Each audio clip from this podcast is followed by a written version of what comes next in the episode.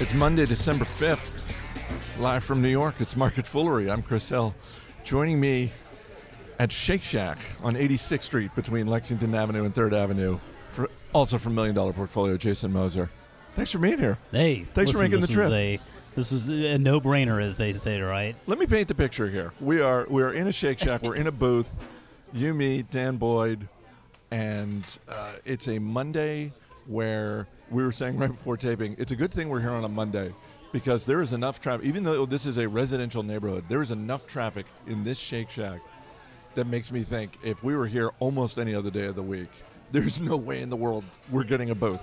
Oh no, I can't even. I mean, we had people, uh, people already gunning, gunning for that for that table that we're sitting at. There, are you using those chairs? No, feel free, join, join in. I mean, it's kind of a community table where we're sitting there. And we have a few other, few other folks, and, and a few very thoughtful listeners who Yes. decided to come by and say hi. Thank you to John and Chris and Jason for, for coming out uh, to join us here today. We're, we're going to talk about a little bit of news that, that came out earlier today, but we should let's start let's start with where we are, man. Let's start with Shake Shack. Let's do. Um, this is a stock that has gotten as high as 90 since it went public. It's now trading in the 30s, and there are people who look at this stock and say, even falling from 90 to mid 30s, this this still looks like an expensive stock.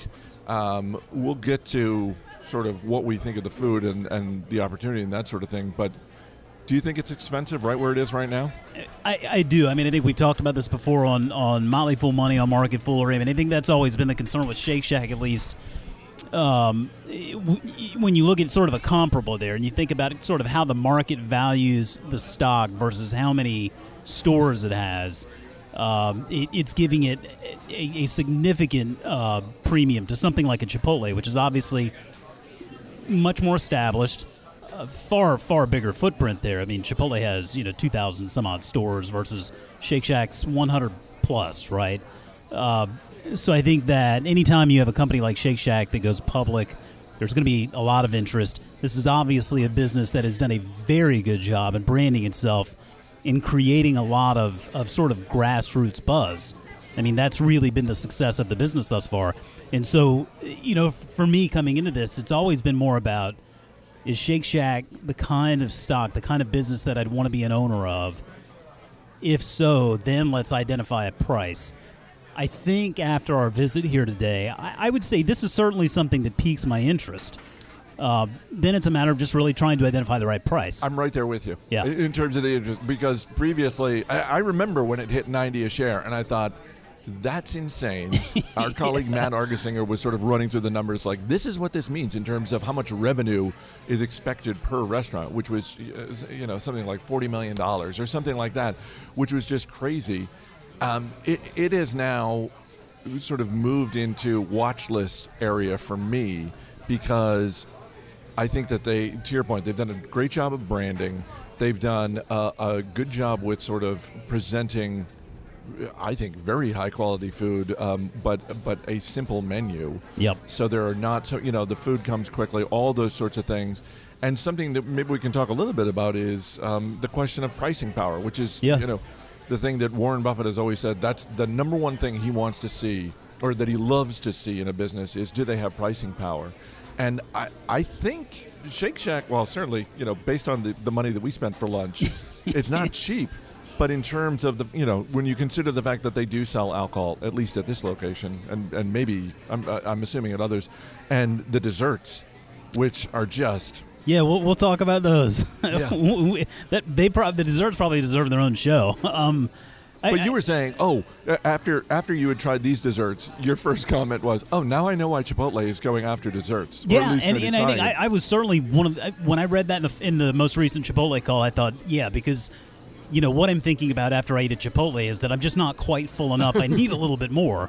Um, now, to that to that point, I do think also here at Shake Shack, you know, you you aren't getting a meal that probably probably fills you up like a Chipotle meal would, and that's not a bad thing. I'm not saying that's that's a bad thing at all. Um, it gives them the opportunity to sell you other things, whether it's coffee, whether it's a dessert, whether it's you know a nice glass of wine or a, a beer. I mean, I think it's really neat here. They're partnering with Brooklyn Brewery to offer their own sort of house beer, which Uh, not gonna lie, Chris, I gave that a try, and it's, noticed that. It's a lovely, lovely uh, burger beer, is what I would call it. You know, for you IPA out, uh, lovers out there, it's not one of those IPAs that'll uh, you know make you pucker right up. But um, I, I I don't know how far they can go with the pricing on this. One thing is clear though. You can't build too many restaurants before you start being so monotonous, so kind of mundane that then it's it's it's not difficult to to go get one. Right. So, you know, we were talking about this before taping, sort of the difference between like a Shake Shack and a Starbucks. You know, Starbucks is in this great position because the product that they sell is just so. It, it, it's it's not just that it's an addictive product, but it's it's something that people love to sort of gather around, right? People love to Right. talk about coffee, uh, whether it's On the a coffee, daily basis. yeah, on a daily basis, and on on massive, major scale. Like everybody loves it. And for those of you who don't like coffee, you probably like tea. And well, hey, Starbucks is getting in that too. So Yeah, we got you working covered. out right, working out right for them. But I, I think with something like Shake Shack, you know, this is an interesting concept because it's still so small. They're licensing stores, which I think in this case probably, you know, will work to their advantage. They don't necessarily have to feel like they're carpet bombing the entire country at once. But I, I also think there's a really interesting opportunity here on the global scale. Like burgers and fries translate pretty well overseas. And so I think, uh, you know, you could probably have a Shake Shack in every major airport around the globe. You could probably have them in every major city around the globe. And I think that the licensing model works very well for some. And, uh, you know, we talked a lot about Five Guys and sort of. Remember, it wasn't all that long ago. Jerry Murrell, the founder of Five Guys, spoke Yeah. to us at, at, Fool HQ, and he was he was saying the one thing if he could go back, he would buy back all of those licensed stores because they're just cash machines. And uh, so you sort of pay a price there for growing really quickly, is you kind of lose a little bit of that control down the line of uh, of the potential profits if, if you really hit the jackpot like Five Guys did. By the way, if you're a Five Guys fan and you're uh, waiting for them to go public, don't hold your breath. No, I don't think I, I don't. If anything was clear when Jerry Murrell came to our office, is that they are not going public. No, and I think that I think rightly so. I think going public can be can be fine, but I mean, I'm sure I'm sure management here at Shake Shack is recognized it brings a, a world of headaches, a lot of criticism. You get put under a microscope really quickly.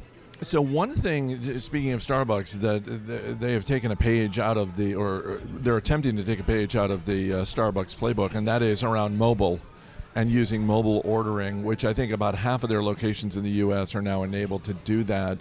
Um, uh, Rosa, uh, who's the manager here at uh, this uh, location, who was incredibly helpful and also gave us the desserts gratis, which was incredibly nice of her. Yeah. Um, but it, one of the things I was talking to her about was just sort of how much they are doing in terms of mobile ordering business versus foot traffic.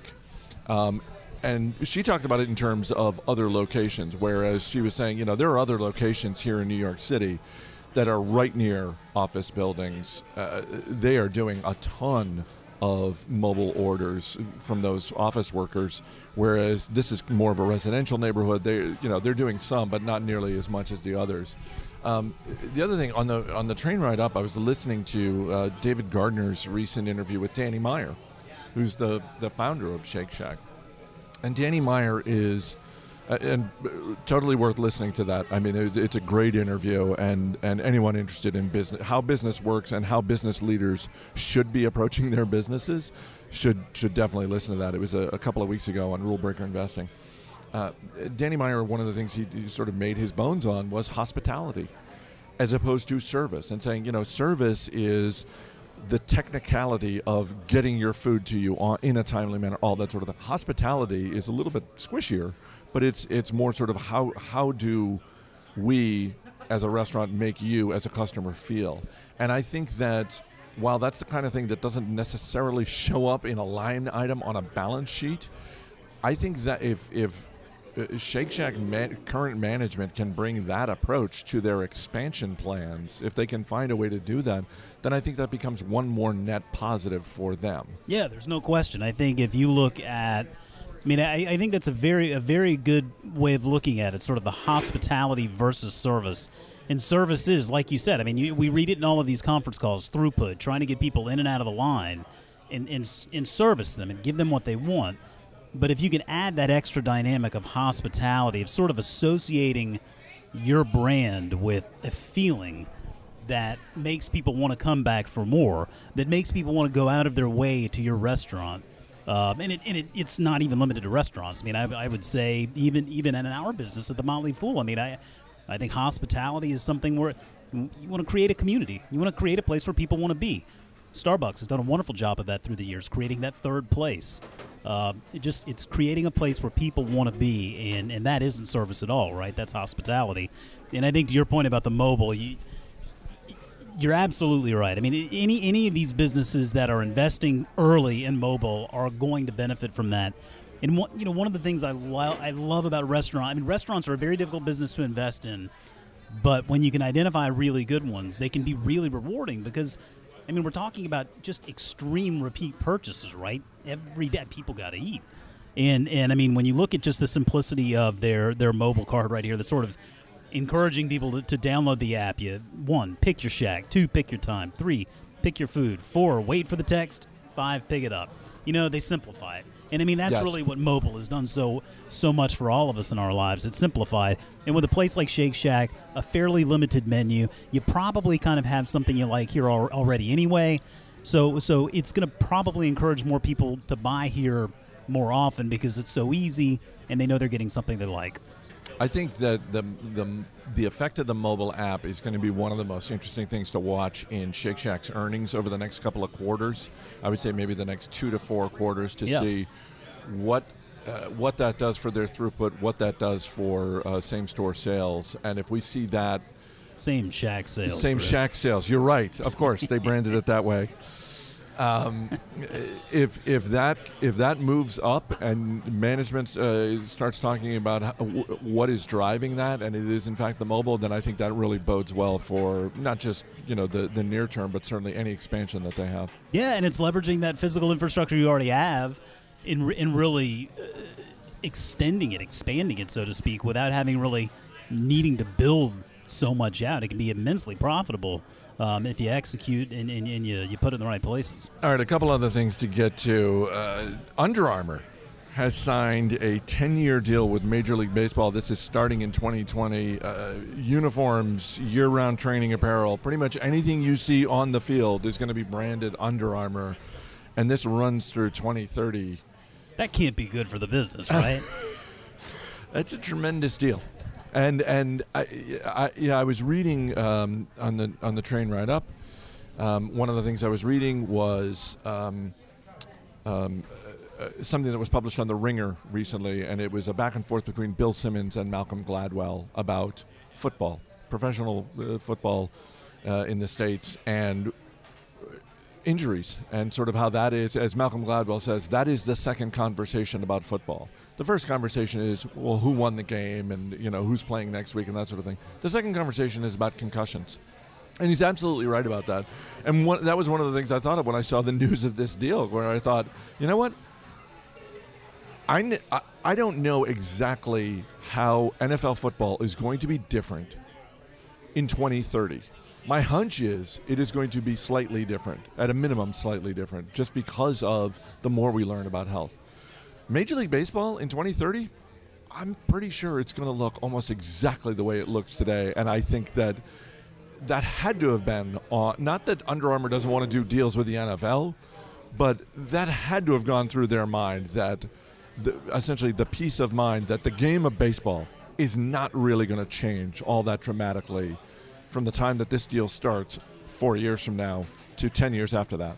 Yeah, I think that's I think that's probably a fair statement. I think um, if you if you look at the two sports today and try to sort of ascertain which one is more sustainable at this point, given what we know, I mean, there's no question football has to change in a fundamental way. I mean, there there are plenty of folks who are going to play regardless and and take the paycheck that, that they're making for it.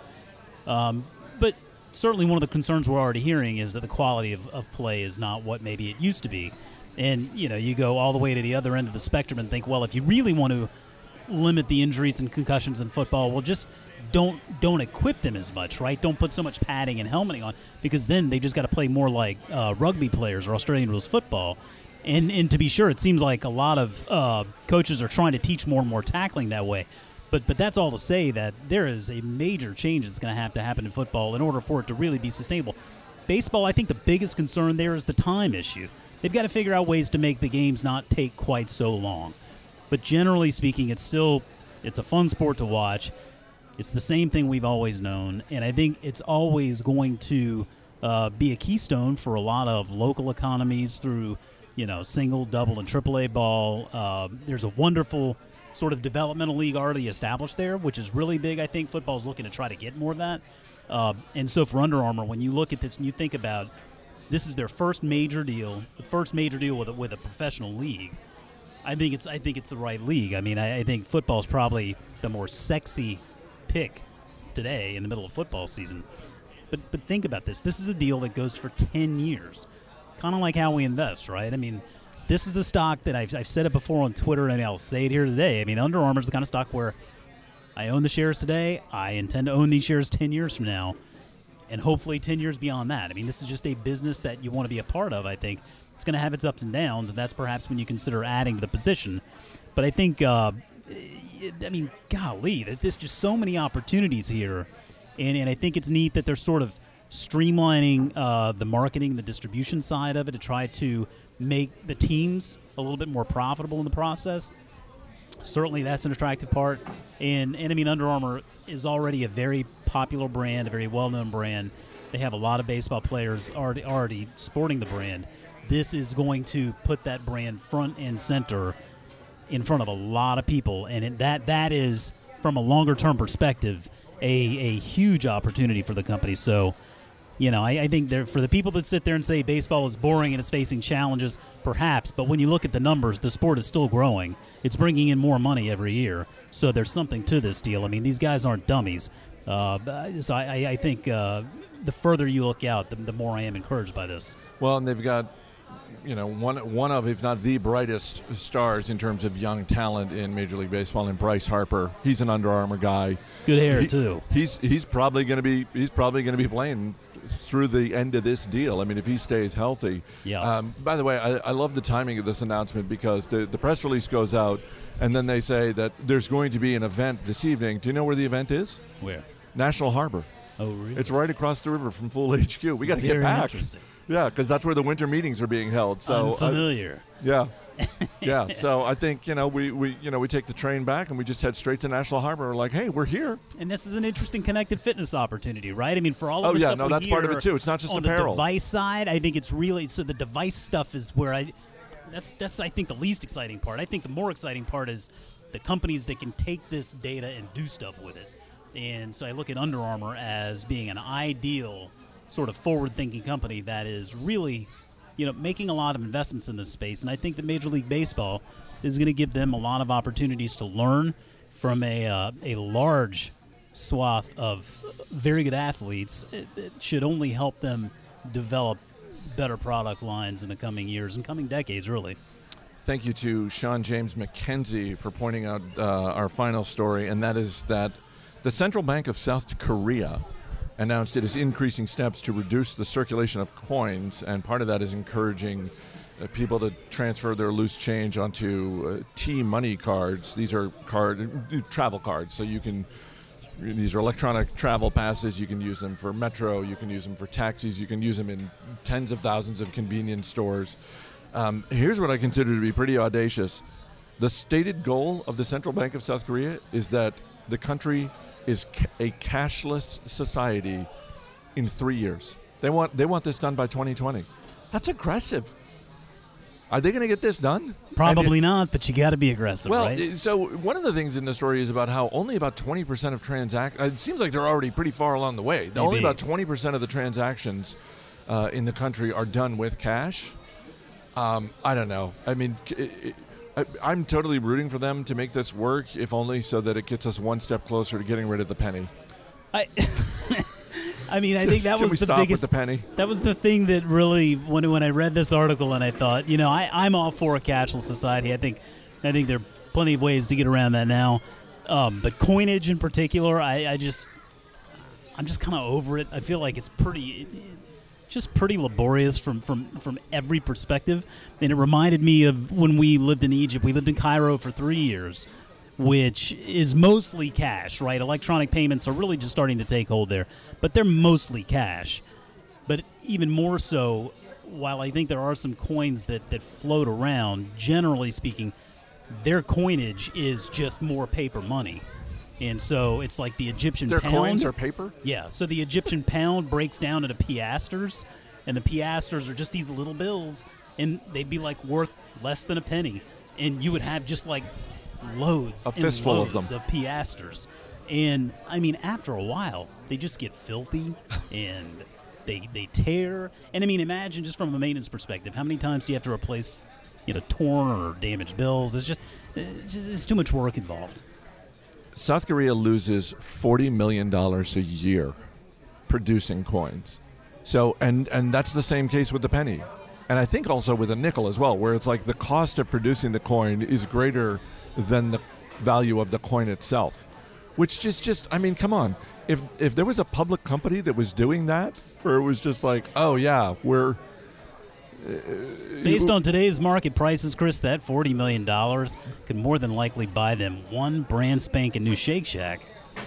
You know what I mean? No, no, that's when it was trading at ninety. Yeah. Now, now, now, Two, forty, maybe forty two or million dollars. You know, that gets you a couple Listen, of. let's be clear. I mean, that's you throw a couple of these anywhere, you're probably going to uh, boost your GDP by a little bit. I think you are. I think you are. Um, thank you again to uh, uh, Rosa Rodriguez, the manager here at Shake Shack, for accommodating us and let us take a booth. When again, if it was any other day, there there would be customers standing right next to us saying, "Are you done? Will you wrap up your stupid podcast so I can sit down and eat?" So yeah, maybe we could have done this in like April or May or something, but yeah, we picked like right as Christmas is hitting full tilt. but a Monday, so that worked out well. Yeah. uh, and thank you again to uh, Jason and John and Chris for uh, some of some of the dozens for coming out and joining us today. It was it, it's so great to meet those guys. Um, as we wrap up, we're on the Upper East Side of New York City, um, not too far from Harlem. So um, as we wrap up with, uh, as we will for the duration of the month with the holiday music, a little. Christmas Night in Harlem from the one and only Louis Armstrong. Eight and a half. Thanks for being here, man. Thank you. As always, people on the program may have interest in the stocks they talk about on the Motley Fool may have formal recommendations for or against, so don't buy or sell stocks based solely on what you hear. That's going to do it for this edition of Market Foolery. The show is mixed with a high degree of difficulty since we're on the road by DJ Dan Boyd. I'm Chris Hill. Thanks for listening, and we'll see you tomorrow. in that good old neighborhood. Yeah, and now be it understood. Christmas night in Harlem. Oh, everyone is gonna sit up until after three. Everyone, we be all lit up like a Christmas tree. Oh, come on now, every Jane and Joe. Greet your sweet, neat the mistletoe with the kiss and the hidey ho. Christmas night in Harlem.